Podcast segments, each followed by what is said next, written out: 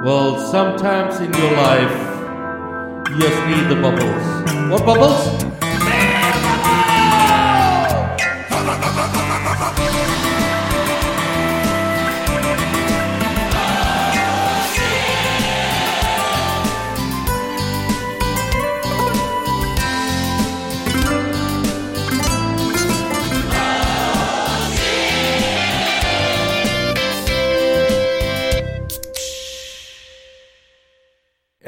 Everybody, and welcome back to Beer Bubbles, the number one bubbleless podcast in the world. It is. It is. According to us. According to us, yeah. That's the only thing that counts. Hi, Cece. Hi.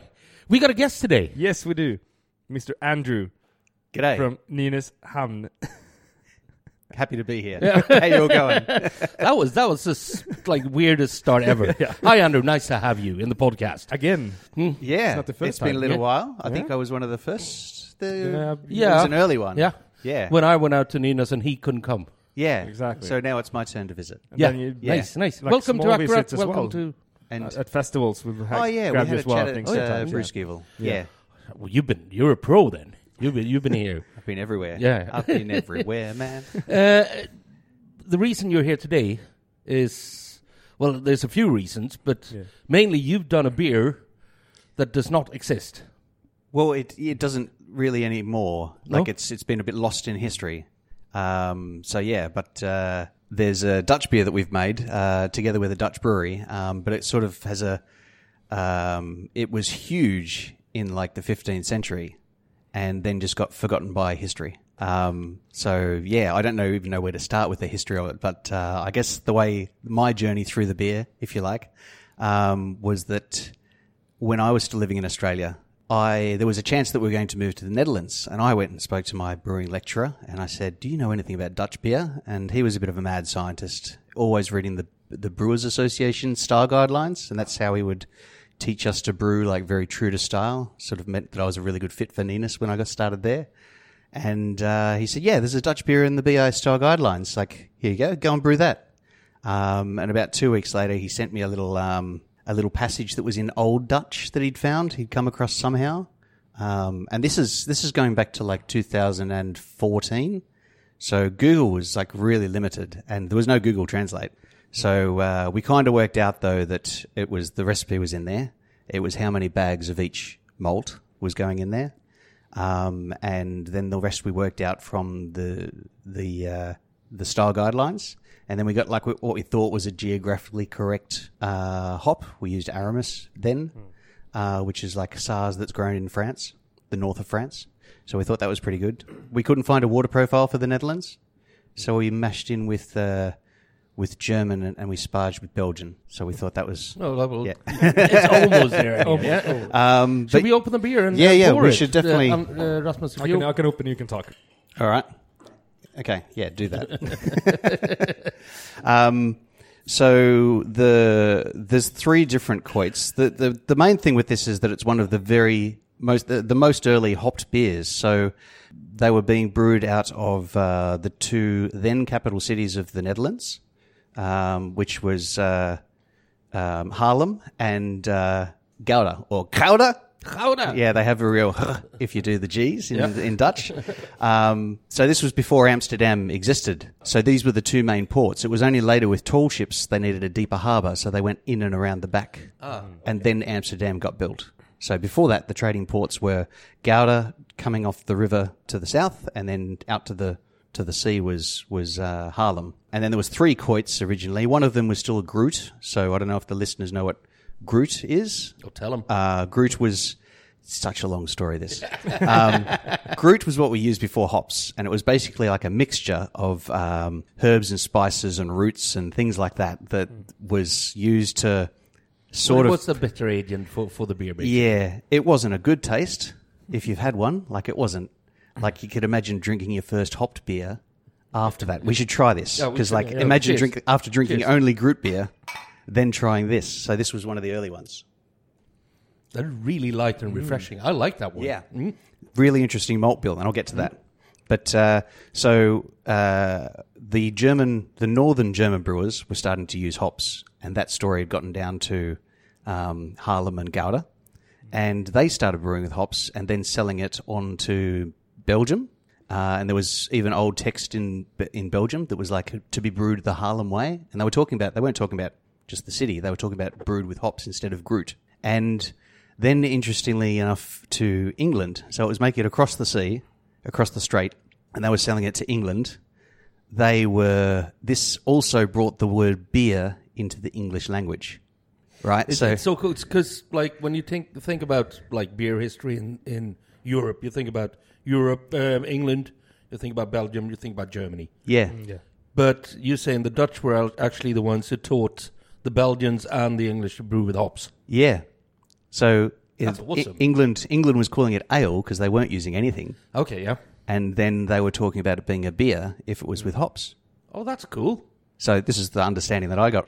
Um, so, yeah, but then uh, then uh, even some Dutch brewers uh, moved to the England and they were setting up their own breweries, and then the industrial age happened. Oh. And everything got scaled up. Then the Dutch brewers in England were selling back to the Netherlands, and they outcompeted all the small ones. And there was another reason why as well they, they kind of failed, but they lost all their market share because of that. So the Kuit disappeared. Yeah, there was a part of it because in the Gouda, where this Kuit is from, this is a Goudse Kuit, mm? or Goudse Kuit, Goudse Kuit, if you pronounce it like the like the locals. It took us the whole week down there to work out how to say that okay. right. Yeah. Yeah. Um, there's some interesting numbers about how much beer they produced out of Gouda. It was, in that time, in the fifteenth century, ten thousand people, two hundred breweries, and what? They were brewing fifty million litres of beer. But there was a limit, like almost every second house was a brewery. Okay. And there was a limit on how much they could brew. And that's where they fell over when the industrial age happened, because okay, yeah. they got shipped mm-hmm. in. But there was a local, because they had a they had a beer purity law that predated the Bamberg fifteen sixteen. Oh, that's cool. Yeah. yeah. So they had their own purity law before that. Uh, and in that was the recipe as well. And the recipe was... Uh, Yeah, really interesting. They were using what they had at the time. The interesting thing about this is it's fifty percent oat malt, not barley oh, that we're used to. Oh. So it gives it that real silkiness that we yeah, taste. Mm-hmm. And then if you get a few mouthfuls into it, it also has, uh, from the husk that's in it, it brings a sourness right at the back there. Oh, yeah. Mm-hmm. And that's uh, that's it's because we don't do sour at Nina's. No.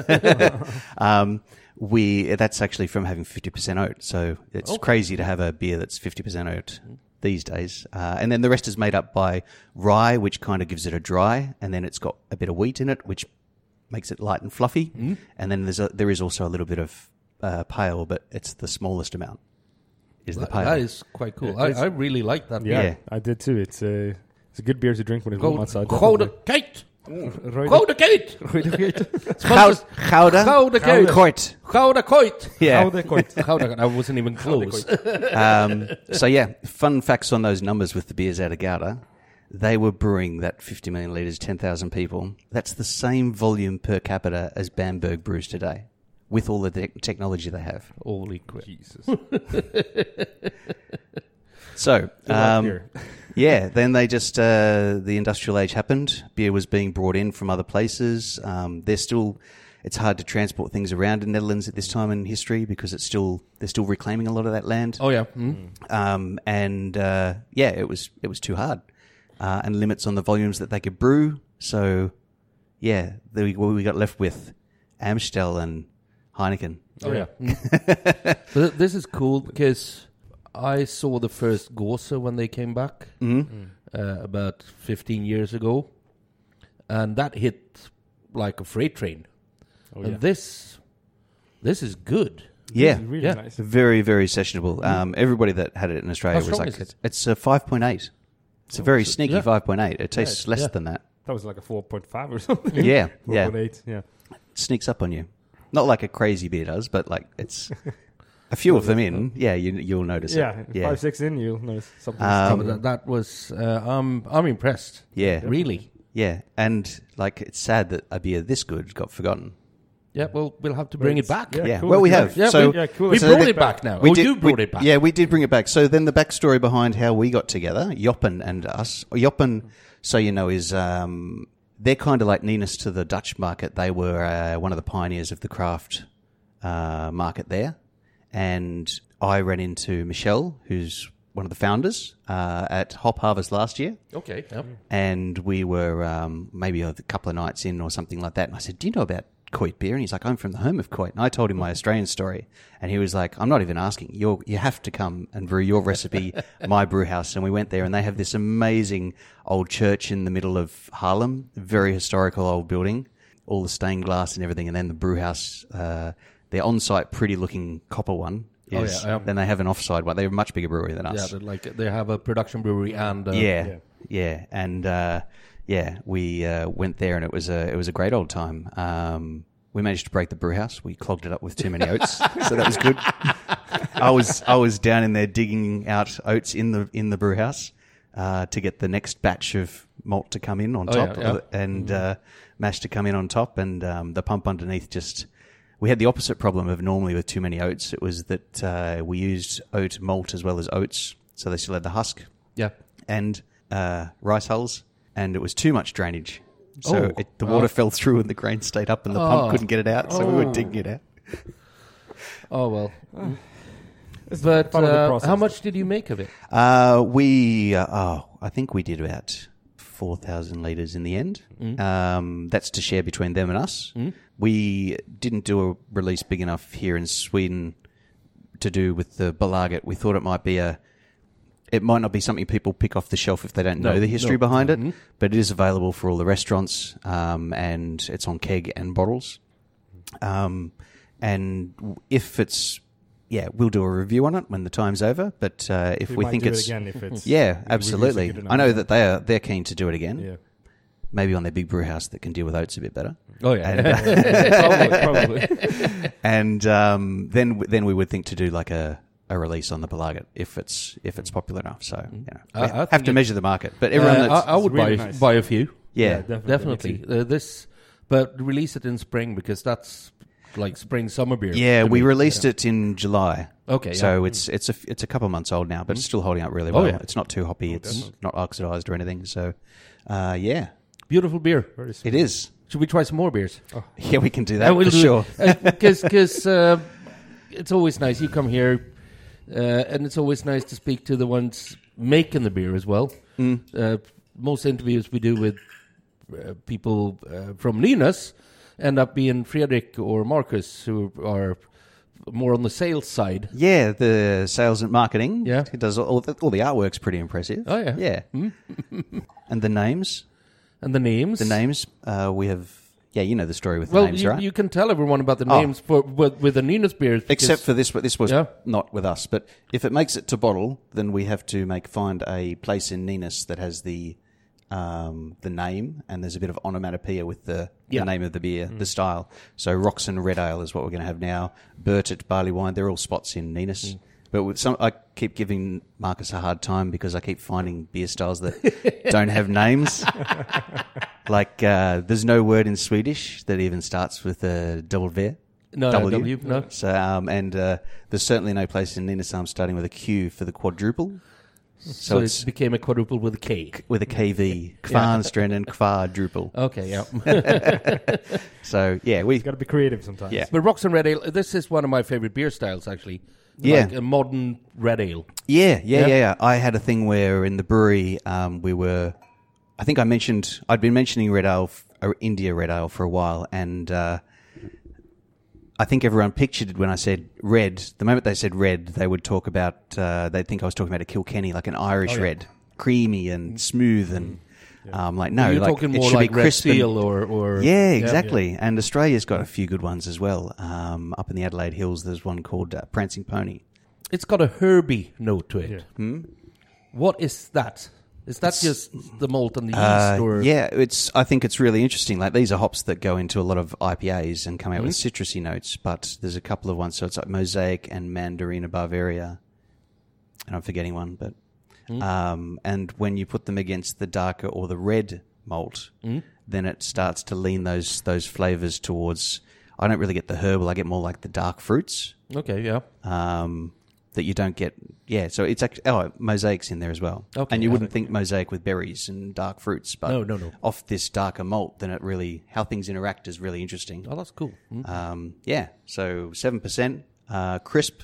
Um, It's a good winter I P A. Hmm? Yeah, or in, India Red Ale. But it's also da- dangerous seven percent on this one because it's very smooth to drink. Super smooth. That bitterness coming uh, through as well. Yeah, the alcohol, it's warm, but it hides behind the malt. Yeah. Uh, with an I P A, they can be light or, and you can really taste the seven percent. Now, Stenstrand, for example, is a very, very similar in a lot of ways recipe to this. Yeah, that's a killer. Yeah.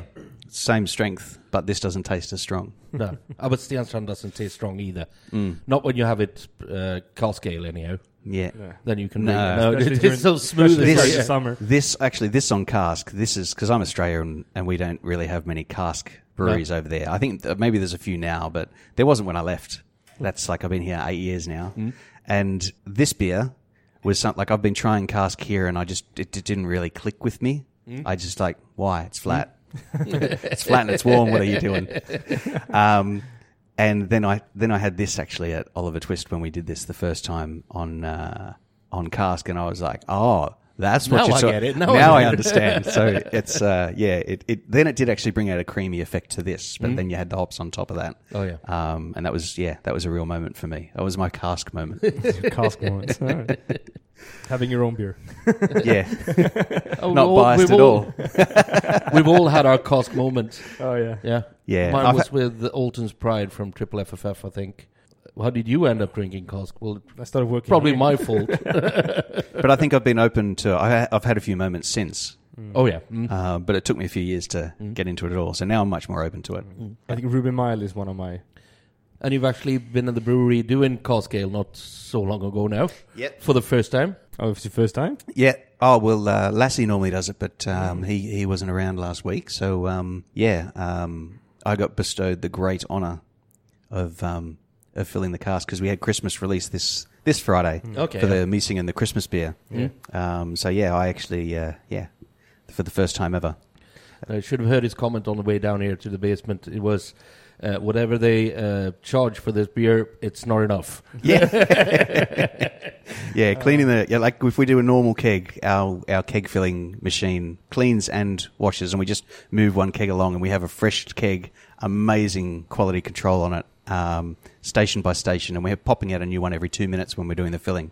And the cask, it was twelve cask. I started washing cask at six in the morning, and I think I'd done. I was done at three in the afternoon for twelve casks. I was doing other stuff in between, but oh, yeah, yeah. No, no. I know I've been there. uh, I did that with Chris at uh, Carnegie. Mm, yep. Uh, we actually we have something special back there in the in the cask room, though. We still have a Miesingen on the cask from last year. Oh yeah. Oh, yeah, we've uh, actually saved we a Miesingen from last year. I tasted this year against last year, and uh, yeah, it's nice and round. So that'll be. You'll it, tell me when it's open, right? Oh yeah, of course. Definitely. Aging on cask is quite interesting because we had, uh, was it Miesingen we had as well? That was two years old. I can't remember. It was one of your, your stouts on cask we mm. had was two years old. Yeah, it's just mental. Yeah, it could be amazing or it could be terrible. Oh, it was amazing, oh, yeah. But it, during those five days, it was completely different beers. Oh yeah, because on the oh, first yeah. day with the breathing, creamy chocolate, like was so full. And on the fifth day, was just you know nice bitter coffiness and like ah. all the sweetness and, and thickness has gone away. Just, it's just changed. The beer was still good, but it just changed completely in aromas and. So it's like flavor. Having five different casks. I know what you're oh. playing at, but I can't get to Akarat five days in a row. Uh, of course you can. We'll put up a bed down here so you don't have to go back to Nina's. uh, should we try Let's keep going one of here. My favorite beers? Well, the next two are two of my absolute favorites from your brewery. Mm. You haven't? I don't know if you've tried this one though before. The um, which one is this? This is the barley wine straight oak. Okay, this mm-hmm. was never a. This was one that, that broke the system because normally every year with barley with uh, Bertet we do the uh, we do the the standard. Yep. Before Christmas, and then a bit into the new year, we've taken off a, a, a portion of that, and we've put it in barrels, and we've aged it, and we try and choose a different barrel every year. Yep. Um, when we're doing that, they're in the barrel for like you know, it could be a month if it's a spirit, might be three months. We do just come along and taste them to see how they are, and mm. um, take them out based on flavor profile. Mm. Um, but uh, this one, one year there was a. There was a surplus. The system below it just, you know, who knows how they choose their yeah, volumes yeah. and all the rest of it. But yeah. it was much lower than we were expecting. Okay. And we had a surplus volume, and you know, rather than package it and waste the packaging as well, yeah, the instruction was to um, t- to tip it out. Okay. Um, a thousand liters, and I that's expensive for well, this kind of beer. It's expensive, but it's more expensive if you're going to throw out the bottles and the packaging and the tax and all that oh, yeah, yeah, yeah, crap yeah. as well. Mm-hmm. So yeah, I um, I didn't do that. No. We had some barrels that we'd used a few years before, and that I'd uh, looked after really well and kept them wet and everything and s- stable inside, and then washed them, steamed them, put them in there. I don't know if I've told you this before, but I made wine before I made beer. Oh, yeah, I know. So I wanted to have a beer that uh, the wood did the, the oak did the talking to the beer instead of the spirit that was in it before. Because most of our barley wine, they're just picking up the. Uh, yeah. Last year was Armagnac, and you know uh, we try and do a sweet and a spirit one every second year and mix it up. And uh, we're running out of flavors now, but we're going to try and keep pushing it to see how many different ones we can do. But this one was uh, this one sat in barrel and it got forgotten about uh, to the point that Lasse came up and said when he was doing his inventering stock take, he's like. And when he said it, I could see that he was trying to say somebody's not done the paperwork the right way. Okay. He's like, do you know where there's a thousand litres of barley wine hiding? And I'm like, yep. Because um, I hid it. So, um, so in the cellar, right down the back, there was two big five hundred litre barrels of it. And uh, yeah, nearly two years it sat in there. And It, it does have loads of wine qualities. It does have that... Uh, It's picked up tannins. Mm. It has this amazing uh, aroma on the top of it and screams with like a lot of vanilla to me. Um, and there's a lot of floral things going on there. And you can you can taste just oak as well. It's okay to say I can taste oak. Yeah, I can um, definitely taste the oak. Yeah. It's, but it's pleasant. It's not. A it's not. It's not the dry like uh, harsh oak. No, exactly. Mm. And w- interesting, we did it against a tasting the, a couple of weeks ago. Uh, side by side with the Armagnac that we did. Oh. And the Armagnac was, was lovely. Mm. But this just outshone it, even though the Armagnac was much stronger and it just didn't couldn't compete on the aroma. No. Uh, you could taste it and it t- just tasted hot mm. uh, t- t- compared to this one. Yeah. It was still lovely, but yeah, um, yeah this was just a... It was a sniffer, as I call them. Oh, yeah. You know yeah. it's a good wine or a good beer if you sit there and sniff it more than you drink it. Mm. So... We could be down here for a while. Oh, better cancel the plans. But am I correct? The, the next beer we're going to try, you haven't done for a few years, right? Mm-hmm. We have not. Um, we uh, it ages really well, so we didn't need to. We could just like have it for off for a while. Because it's but a it's new the, bottle, it's a bigger bottle, and it's a new label. Yep, yeah. And it's also a newer recipe. Mm-hmm. Ah, um, and it's a it's a smidge stronger. Yeah. Hopefully I haven't ruined one of, one of your favourite beers there, C C. I don't think we have. It's totally different. It's yeah. almost almost like mentally on the note, mm. on the on the nose. For those of you listening, we're trying Sue Tolman Stout Extra. Yeah, and the last one was Bertet's uh, yeah. straight, straight, straight Oak. Straight Oak. Straight Oak. Yeah. yeah. Mm. So the Straight Oak, I should mention too, that's only on the restaurants. We never did the Balaga. Yeah, that really annoyed the... Um, The beer tickers. They couldn't get their hands on it, so uh, they, they had to pay a premium had, for, to drink it. Yeah, they, sadly they had to find a, res- a restaurant yeah. carrying it, and you know what? They need it sometimes just to yeah. They to can't can't have everything. Go out of their home and actually go to a bar and drink.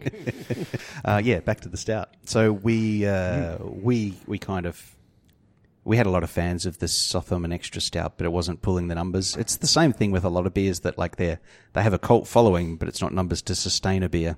Mm. And maybe the market changes a little bit. And we used to do it in a twenty-five centiliter, and maybe that wasn't enough. People wanted a, you know, a, a good glass of it. And we saw that like a lot of them were going a bit stronger with their. Mm. We didn't want to do imperial. We've done that, but I think that's almost like a competition that goes too far. What's the difference between an extra stout and an imperial stout? Uh, I mean, this is more the, the classic imperial stout shit. Sorry, like when the English when they were about eight point five, eight point seven percent. Yeah, that. yeah, yeah. This is eight, and I think extra stout. I know Australia's got a few breweries, uh, very old breweries that do an extra stout. Cooper's Im- do an extra stout. Yeah, and there's one down the road from that does an even better one, Southwark, old Southwark okay. stout. Um, I got two bottles of that at home. Um, And, uh, yeah, I think it's a more traditional style. I think Imperial, maybe it came along with the craft thing, just pushing things a bit further. Well, it was, it was yeah. taking up an old beer style that was made in London for the Russian court, yeah. basically. Mm. uh, and that's supposed to be sweeter as well. Yeah. To me, an extra stout is drier, and that comes from drinking Guinness extra stout, mm-hmm. which was, uh, it's actually still, I think, one of the most sold beers in Africa. Because uh, the biggest Guinness brewery, as far as I know, is actually mm. located, I think it is in Nigeria. Yeah. Uh, and they the biggest product they produce is the Guinness Extra Stout. The Extra Stout? Yeah. Not the regular, no. the four percent. Yeah.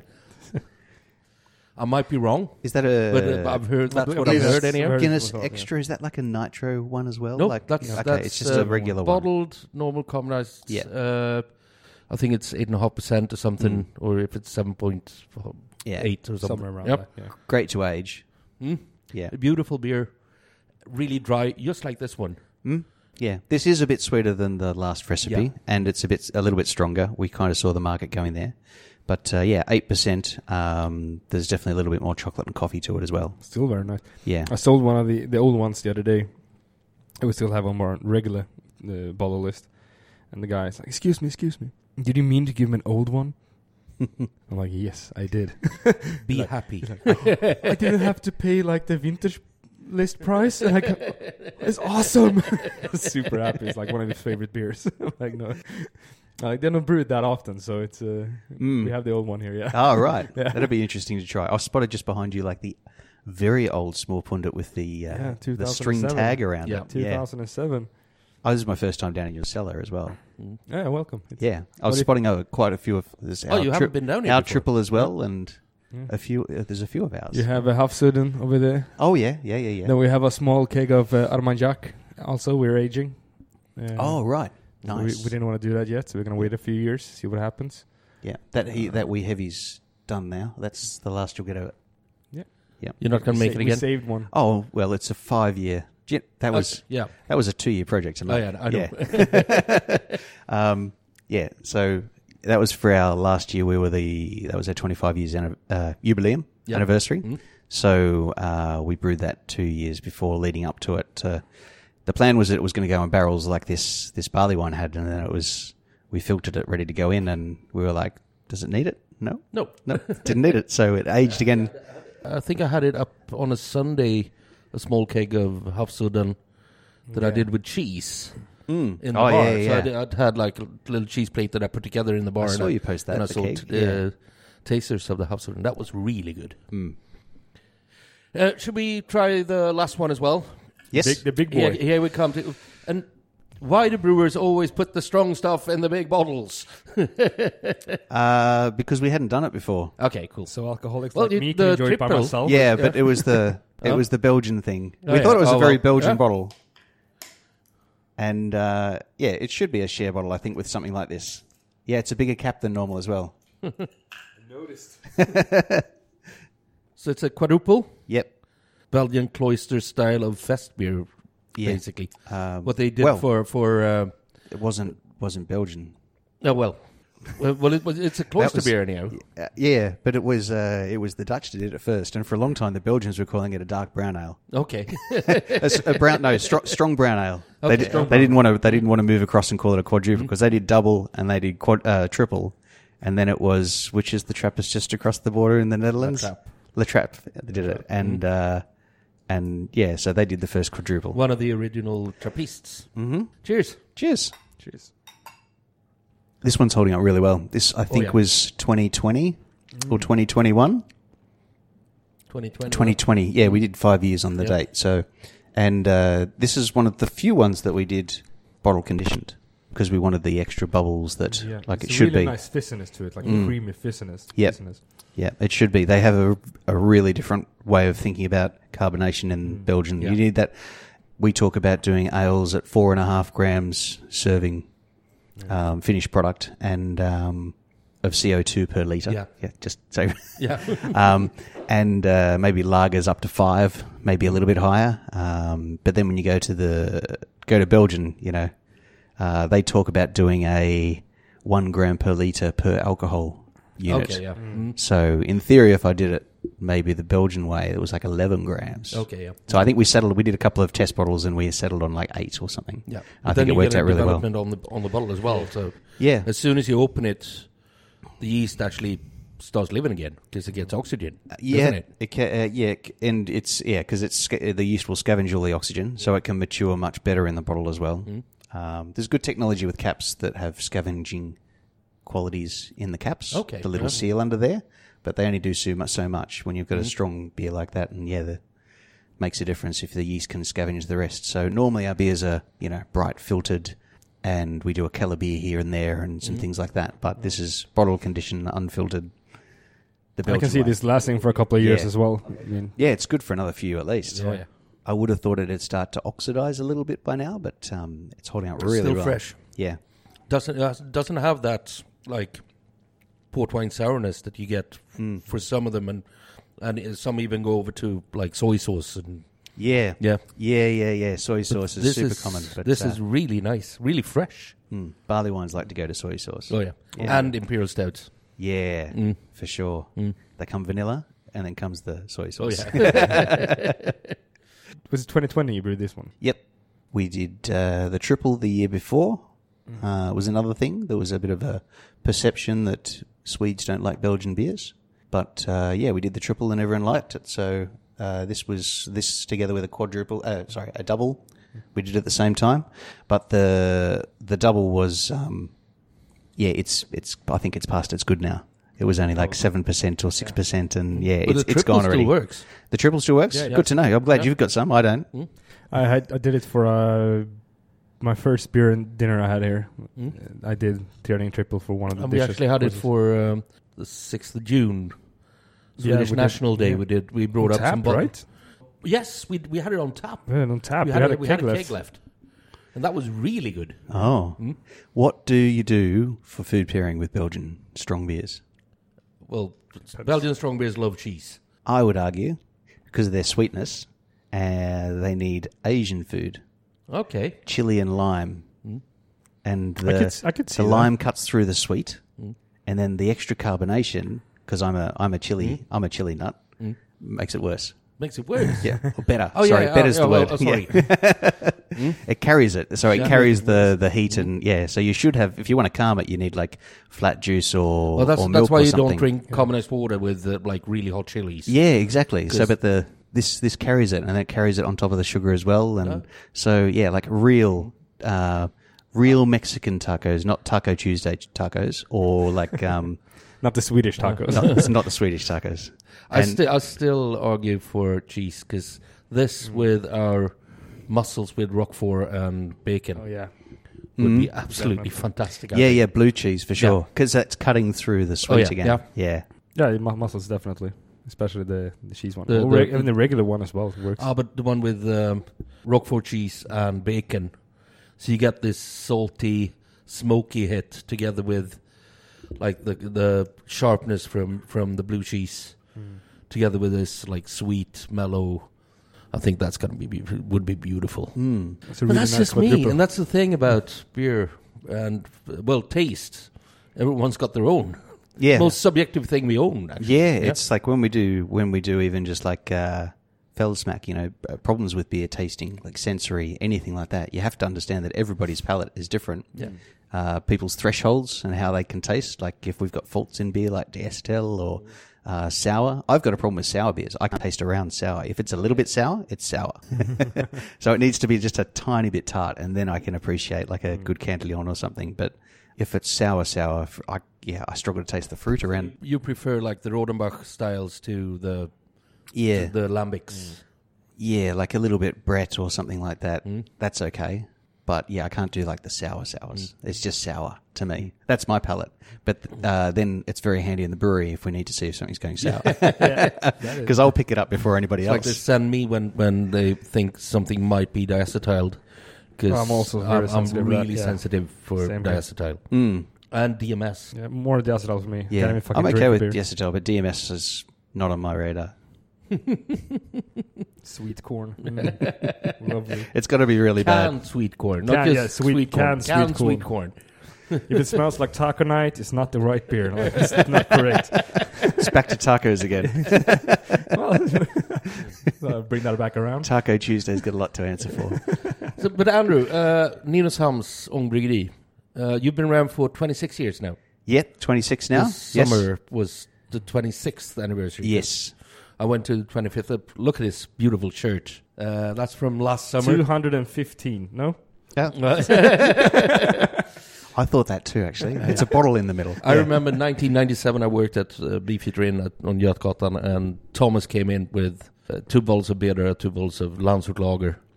At the time, I actually imported some British beers myself for the pub, and Swedish beer was, well, there was... Before that, there was like nine breweries. ninety-five, there was nine breweries in Sweden, yeah. owned by five companies, and they all made the same beer. Mm. So Swedish beer, to me, was shit. Yeah, there was us and maybe Optigords and uh, well, maybe no, one other. Wasn't there yet. Uh, no? no, not yet. The, not ninety-five. Right. But oh, not ninety-five. Uh, no, at ninety-seven, though, I know there was like maybe one around the same time or two yeah, around well, the same time. Yeah, well, Nils Oskar and Jämtlands... Maybe then. Were around that time as well. But anyhow, uh, Thomas comes in, leaves those bottles, and I'm like, oh, so this is going to be shit. And then I sat down, everyone left, I cleaned down the bar, and I opened a bottle of bitter bitter and poured it and drank it. And then I drank the other one as well.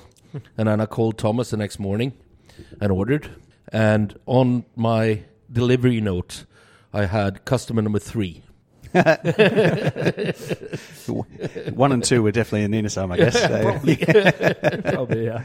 But they were they were pitching that beer, and I remember the story yeah. about going to like a beer festival back back then or something, yeah. and mm-hmm. some some people like tasting it and spitting it out and saying, "This isn't beer; it's got too much flavour." Oh yeah, that's weird. But what's the future for uh, Ninos Ham? What what are you up to now? Uh, right now, um, we are. I mean, we're always looking for that. True to style thing. We've done a few beers raising some money for Österkvarn with uh, Weeping Willows, but it's always been true to style beers, and it will keep doing that. I think we like to pick out these styles that are not necessarily common, though, and see if we can do some educating, because you remember that like it's the first Swedish bitter was Birdaro in Sweden. The first it's Sweden's first I P A was ours, Indianviken. First real pale, pale ale was Ola. Which is non, not in existence anymore, yeah. sadly. Another one that was, yeah, just not doing the numbers. But we put out, instead, we put out the Aussie Pale Ale. Oh, yeah, your so, Pale Ale. Yeah, my Pale Ale. So Sweden's first Aussie Pale Ale. And I think it was, I'm not sure on that. Could be. I, I haven't heard of another one anyway. Um, first Aussie Pale Ale. And it's that, a home brew uh, that doesn't count. That just took off straight away. So, um, yeah, it kind of replaced the Orlo, sadly. Yeah, so I think so we we still like to do firsts, but they're getting harder to find. And you know the market at the moment, we're we're happy to just keep doing what we're doing. Maybe maybe we're not doing as many beers as we did last year in the Jubileum. We had like thirty. I think it was end up being like thirty-five beers through the year. We went crazy last year. Hmm. So many new beers that we, you know, it was the party year. It was, it was twenty-five coast, years. It yeah. was like a, yeah, so many different ones. Yeah, so many. So um, yeah, this year we've definitely tamed it down a bit because we. I think our, our normal brands, there was only so much beer, beer that people could drink, so we're we're sort of focusing a bit on our, our core range a little bit and being picky about our our special beers at the moment. Mm. So yeah, that's that's us. There's nothing there's but, nothing uh, special uh, hidden coming uh, or anything. I got uh, the, the business has had a few, at least to me, uh, surprising downfalls, so to speak. A couple of breweries that went belly up. Eskilstuna, yep. Stockholm Brewing, mm. and some breweries have really struggled, but you must have felt like the aftershock of the pandemic and the war in Ukraine. Oh, of course, of course. But we had some of the breweries that you were talking about too were like very uh, focused on one side of the market, say restaurants, and then in the pandemic that was a problem. Uh, we were always very mixed in our business, uh, so we had a good share in the Belaget as well. I mean, they're a pain in the behind to deal with a lot of the time, but... Um, Yeah, we, we we still do that, and that really that really probably saved us as anything. But I think the other yeah. cool thing, what I love about working there is that it's my background before Ninos was like very high-speed retail sales management as well, and you always had to have growth on growth every year. And we're down at Ninos, and we just like we just want to make great beer and take our holidays in summer. Uh, we just want to keep. It's not a big ship that has growing pains. Mm. It's just uh, we make quality beer. We put our hard on our sleeve with how we make the beers, and we're not looking for the growth necessarily, growth on growth on growth, where we find an equilibrium that has some balance. And yeah, if you've been in a, if you've you worked in a brewery pay, that you has, get a holiday, you make great beers. It's a beautiful part it's of the world. That, Why yeah. would we not want to have time off in summer? It's that Hellas-Brauschlenkler mentality. Yeah. Same, same there. Like, we're exactly where we want to be. Just keep doing what we well, do. Well, not quite as stubborn as the Germans, I would say. I did Hop Harvest last year, and yeah. it was really interesting. We were down at, we were at the research centre, and one of the things that's happening with hops is that we're not going to be able to use the same hops forever no. mm. that we've had. Like, so if you think about it, it makes perfect sense. Back when they were starting to use the four noble hops, and you know, SARS being the first one, or yeah. I think it was that one. And that was like four hundred years ago, five hundred years ago. And of course the climate's changed in five hundred years. So it's no longer a very viable option. And it was never bred in the first place. This was just the natural, the purest one that they could find. And the thing is, hops is also a weed. Yeah. They'll mutate if, if the environment changes. Yeah. Well, yeah, to a certain, they try and keep it pure, but they're, uh, like with Germany, they don't uh, they don't allow any male plants in the. It's only females. Yeah. Um, and it, you don't have to be a brewer in the brewing industry, but if you live in the Hallertau Valley, every kid knows how to spot a, a male plant, and they mm-hmm. will come and eradicate it. Yeah. Mm-hmm. And if you if you buy English hops, that's full of seeds. There's male oh, yeah. plants yeah. everywhere. But we went to the research centre, and we're finding out about these new strains that they're using, including one of them is in the Kuit beer. Okay. Yeah. And we're thinking about doing a pickler. Actually, this that's one thing we're thinking about doing pickler pills. We're going to try and make it a challenge to do the same beer with a New World hop, like one that's climate compatible. Okay. Because mm-hmm. these, these hops that we're learning about, like it's th- uh, they have thicker roots that go down and reach down into the water table as okay. the climate yeah. warms, and they can really get the goodness out of the ground. Mm. And it's talking about getting like three times the yield off the same row. Oh. It's quite crazy numbers. Oh, yeah. So, of mm. course, a farmer's not going to want to keep growing SARS for the rest of his life. No, of course. Where's the money at? You know, yeah. he wants to eat, his, he wants to drink beer as well. Yeah. um, So we were talking about doing a pickler that should be uh, like a challenge to ourselves, that we're going to try and do one tank and make it taste like nobody can pick the difference. And maybe you guys can have two on tap at the same time. Oh, yeah, of course. You can have all the beer nerds come in and go, oh, I think I can smell the difference, you know. So I've got my little satellite system, so I can do two taps next to each other. No, yeah. it's, it's the same beer. Yeah, try it. Yeah, or just put A and B on it, yeah. maybe, and then like, uh, yeah, maybe we can work out something like yeah, that. So we know, but then afterwards we tell everybody.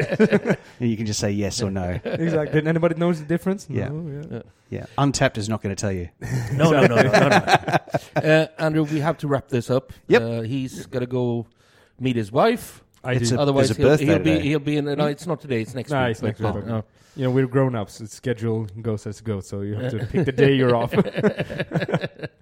But he'll be in the doghouse if he can't get out of here. And of I've course. got a beer tasting tonight, so um, yep, I've got to take care of that. But pleasure having pleasure, you again, man. Ah, oh, it was nice this, to come this in. This is awesome. Yeah. Uh, we've asked you before. The final beer. You're oh. going to die today. I should have prepared for this. Yeah, you should. No, have. you shouldn't. Hang on now. You, you, you knew as well. Oh, I didn't think about this. I should You're have thought about this. You're going to die today. In. You can have one more beer, nothing else. This is your last hurrah. Okay, so it's one more beer. It's not one beer for the rest of your life. No, it's one island. more It's beer. one more beer. And then you're... Ooh. I'm going to be biased and pick one of ours. Oh, it's all right. And I'm fifty-fifty with the straight oak barley wine. And uh, the Roxen would be... Yeah, the red ale maybe. No, the barley wine. Okay, yeah. doing the barley wine. You want to go the, with the, the, the first, right? The, stra- the straight oak one. I can see, because it's, if it's the last one, like the, the, the Roxen, I will drink much faster. Oh, yeah. And it'll be gone. The barley wine, you'll The barley wine, I told you before, it's a sniffer. Yeah. yeah. Right. Your sheep death a few minutes uh, longer. What's the dark, the, the, the Black Reaper or whatever? Yeah. I'm going to keep him waiting for a couple of, he'll be waiting for a couple of hours. Like, come on, dude. You only got twenty centiliters left. That's all right, that's all right. I'm taking my time with this one. Andrew, thank you very much. Uh, thank you for having me. Take care of yourself. Take care of the brewery. Yeah. What uh, a pleasure to be here. Always one of our favorites, Nynäshamn. And it always will be, because you produce fantastic beers. Oh, yeah. We'll keep doing that. See you later on. Yep. And Cheers, take man. care. Bye. Cheers. And, bye. And, bye. And whatever you do, drink, drink better, better beer. beer.